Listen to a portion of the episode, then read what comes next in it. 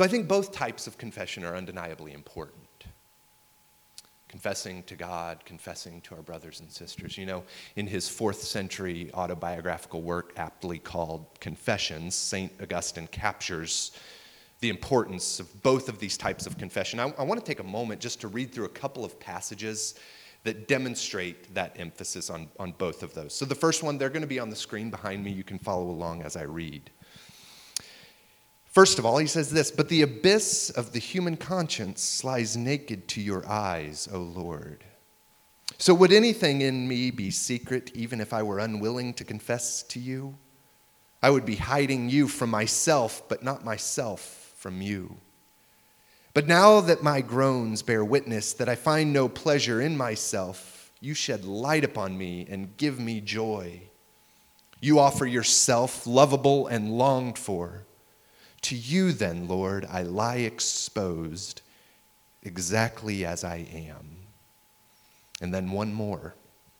I confess not only before you in secret exultation tinged with fear and secret sorrows infused with hope but also in the ears of believing men and women, the companions of my joy and sharers in my mortality, my fellow citizens still on pilgrimage with me, those who have gone before and those who will follow, and all who hear me, bear me company in my life. I confess to you, God, I bare my soul to you, and to not do so would be pointless because, as my omniscient creator, you know all the intricacies of my life. But in addition to confessing my sin to you, God, I also confess to my brothers and sisters, to my fellow citizens who are on this pilgrimage with me. It's been about 10 years since I read through this work, and still, a decade later, there are sections of that book that stick with me to this day. But as I revisit these words today and as I have over the last few weeks, I mean, what we've just read seems rather unusual. In a day and age when the tendency is to point the finger at others and not to point the finger at myself. This is a little bit shocking to read as he bares all and provides a, really a comprehensive list of his personal grievances. If, if you've read through that book, you understand what I'm talking about. But we read accounts of everything from the passions and sinful lusts of his young adulthood all the way to sins of his childhood. One incident he recounts where he has stolen a bunch of pears. And the, the crazy thing about that sin is that he already possessed pears that were superior in quality to the pears he stole. It's an incident that ends with him just throwing out the pears that he stole. In striking honesty, he bares his soul to God, and in so doing, gives us a clear window into the darkest parts of his being, and that is an uncommon practice. I think not only do we tend not to highlight our own failings and rather highlight the grievances of others. But I think much of the present day church has really discarded confession, at least in practice. In theory, yeah, of course, we are all on board with confession of sin. And maybe it's not even an outright refusal to confess our sins. Perhaps we are completely on board with the first paragraph we read. We confess our sins to God because it would be foolish not to. He knows us inside and out. But I think a lot of times with that practice comes the assumption that we have confessed to God, so we don't need to confess to one another. I mean, that's something that the Catholics do, right? We, have moved beyond that. We, we can appeal directly to the Father through Jesus Christ our Lord. So we don't need an intermediary to hear our confession and announce absolution over us. This is something that we find the Apostle Paul emphasizing in his first letter to Timothy. In chapter 2, verse 5, we read this For there is one God, and there is one mediator between God and men, the man Jesus Christ, who gave himself as a ransom for all, which is the testimony given at the proper time. Paul says there's one mediator between God and humans, and that is Jesus Christ. It's not a priest, or a minister. It's not any other individual who would hear your confession. Through Christ, we have access to God. That's an important Protestant inheritance, right? The church, or a hierarchy within the church, or just an individual in the church, is not our point of access. So we confess our sin directly to God. A priest doesn't have to hear our confession. And I would agree in part that that is an important reality that we now understand because of Jesus. And so we do confess our sin directly to God in prayer. And in that confession, we acknowledge that we have fallen short. And we have fallen short not just in our nature, but the fact that we are actually guilty of specific sins. There are specific ways that we have missed the mark of God's intended design for us. And as we confess, we communicate our remorse for sinning, we ask for forgiveness, and we turn from those sinful ways. This is undeniably a big part of our faith. And, and I think something objective, difficult as it may be to describe or explain, something real takes place on occasions when we confess directly to God. But I think it's important for us to at least consider the fact that maybe the objective thing that takes place isn't a change in God's view of us.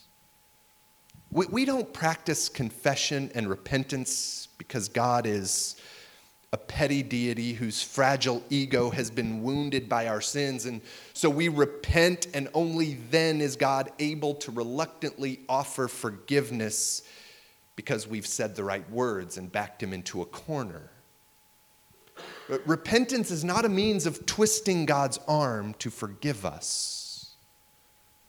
Forgive is what God does. I heard a pastor in Michigan, Kenneth Tanner, recently say this I can only repent of forgiven sin, there is no other kind. I don't know that repentance or confession changes God's mind about us as much as it helps us in our pursuit of change as the Spirit is drawing us deeper into Christ likeness. All right, back to the text in James 5. Remember, this is all said in the context of prayer in general. It says, Confess your sins to one another, pray for one another that you may be healed. So, back in verse 16, the prayer of a righteous person has great power as it is working. Elijah was a man with a nature like ours, and he prayed fervently that it might not rain, and for three years and six months it did not rain on the earth. Then he prayed again, and heaven gave rain, and the earth bore its fruit. So, James says the prayer of a righteous person is powerful, it's strong or effective. And he says we need to look no further than Elijah as an example of the power of prayer. Now, if you are at all familiar with the story of Elijah and his importance in the story of the Jewish people, and if you are at all like me, Elijah may not seem like the best example to use in order to try to get a guy like me to pray. Not because there's something wrong with Elijah, not because Elijah's not a good example, no, quite the contrary. He actually maybe seems a little too good, a little too influential, a little too important. I mean, of course, his prayers are effective. He's Elijah, for goodness sake. He's the one that is said to have just been taken to heaven, a rather unusual form of departure from this earth. He doesn't go through the doors of death. This is a guy who makes an appearance at that story we read about in the Gospels referred to as the Transfiguration. And he appears with Moses and is there together with Jesus and those three disciples. This is the guy who many mistake Jesus for in the Gospels.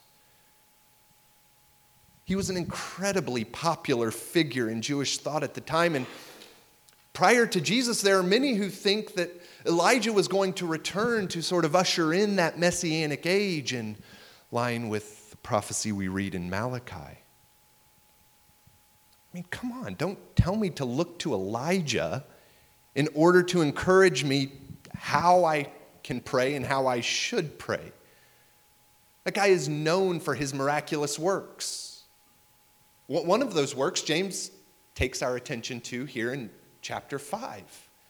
This is an incident we read about in 1 Kings 17 and 18, which recounts an incredible series of events where Elijah denounces the sin of Israel and announces that there is a punishment coming on the house of Israel, and maybe especially on their leader, King Ahab, as they have been drawn into idolatrous ways.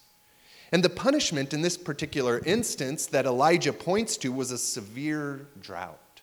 James says this drought lasted three and a half years. Now, you may remember in 1 Kings 17 and 18, there's a little story tucked away in there where Elijah too is feeling the impact of God's punishment. He too is feeling the sting of not having food to eat. And if you remember that story, there's a foreign widow from Sidon who saves his life. It's an incredible story tucked away in this larger narrative. But for three and a half years, it doesn't rain. And the punishment was a severe drought. And following this drought, you may remember in this story that there, there's that showdown on Mount Carmel with the prophets of Baal, where the presence of Yahweh is clearly revealed. And then James says that Elijah prays again, and the drought that has lasted three and a half years, that drought ends. And this is the example that James chooses to appeal to to encourage his audience to pray. Are you kidding me? We, we talked about this a little bit a couple of weeks ago, but suffice it to say that when I pray, I don't tend to see results like that. So, so if you want to encourage me to pray, pick something different because that can actually seem discouraging rather than encouraging.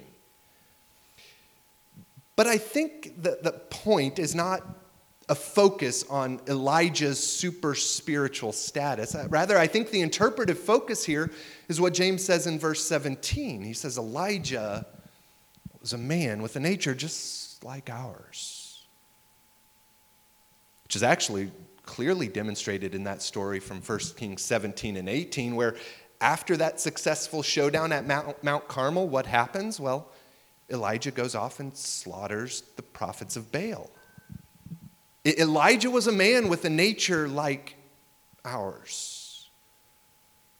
Obviously, he was a hugely important figure within Israel.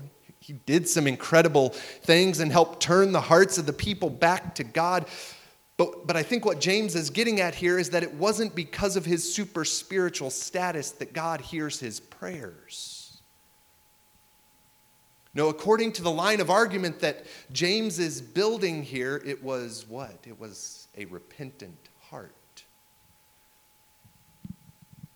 God didn't hear the prayers of Elijah any more than he hears your prayers or my prayers. God doesn't hear my prayers any more than he hears the prayer of any other repentant heart. And so, in line with what James is saying, confess your sins to one another, pray for one another. God hears the cry of a repentant heart. So now we reach the last two verses of this book, the last two verses, the conclusion of our series. And to be honest, it may seem like an odd way to conclude a letter. We don't find any benediction of any sort, there's no off the cuff statement about tell my family and friends I send my greetings and my love. And it's just, hey, also do this. Here's an additional instruction. And then it sort of ends abruptly. But, but, this last instruction that we find in James is connected, I think, to the overall conversation we've been having this morning in regard to repentance and confession. Verse 19 My brothers, if anyone among you wanders from the truth, and someone brings him back, let him know that whoever brings back a sinner from his wandering will save his soul from death and will cover a multitude of sins. So, one of the, and then it ends. That's the conclusion. Seems a little bit odd. But one of the central truths that's expressed in different ways throughout this letter and expressed in this section that we've been reading through over the last couple of weeks is this the faith that we are a part of is communal. The faith that we are a part of is communal, it is not private.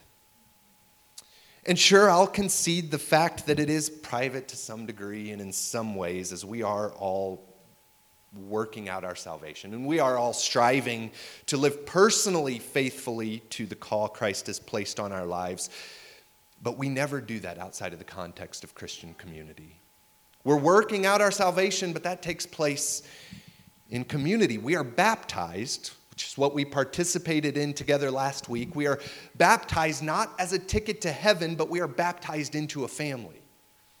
We are baptized into the body of Christ, and it is in the context of that family that we work out our salvation.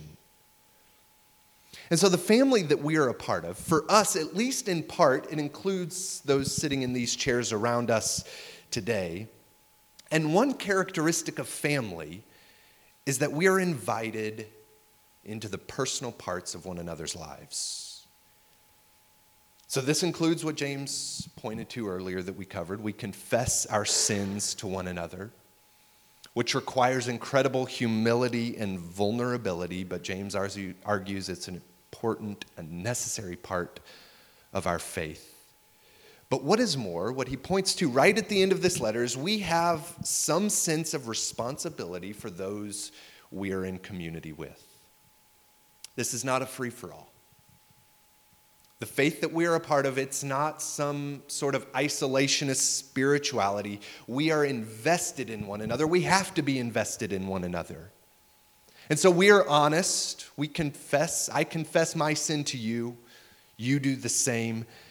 And whenever we wander, the community helps keep us grounded in the faith. We are obligated to one another. And the reality is, in this community, but in every small community that makes up the body of Christ, the reality is that many of us will wander. Many of us will be tempted to wander at various points during our journey. I don't think that should be surprising. I don't think that should catch us off guard, but we're committed as a community, as a family, to walking through those times of wandering with one another. And if we are walking that journey with those who wander, there are a couple of commitments we maintain as we walk together. First of all, if somebody in the community wanders, we don't write them off. We don't cut off relationship. We seek to bring them back to the fold. But even if they never return to the faith that we hold so dear, we don't have to end those relationships. Secondly, the idea of bringing somebody back to the fold, I, I, don't think the picture that we get in our minds when we read this text in James is a picture of coercion or using fear or using some sense of authority to require somebody's return to the faith. That doesn't work. And, and, to be honest, depending on the personality of the one who wanders, a lot of times I think the worst thing in those situations is to try to compel somebody in sort of a heavy handed way.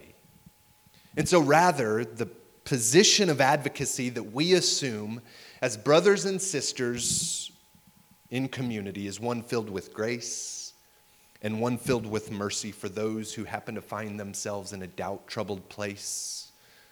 Grace and mercy for those who may not be living into that living faith that James has talked about throughout this letter. And of course, we still have a deep desire for our brothers and sisters to return to faith.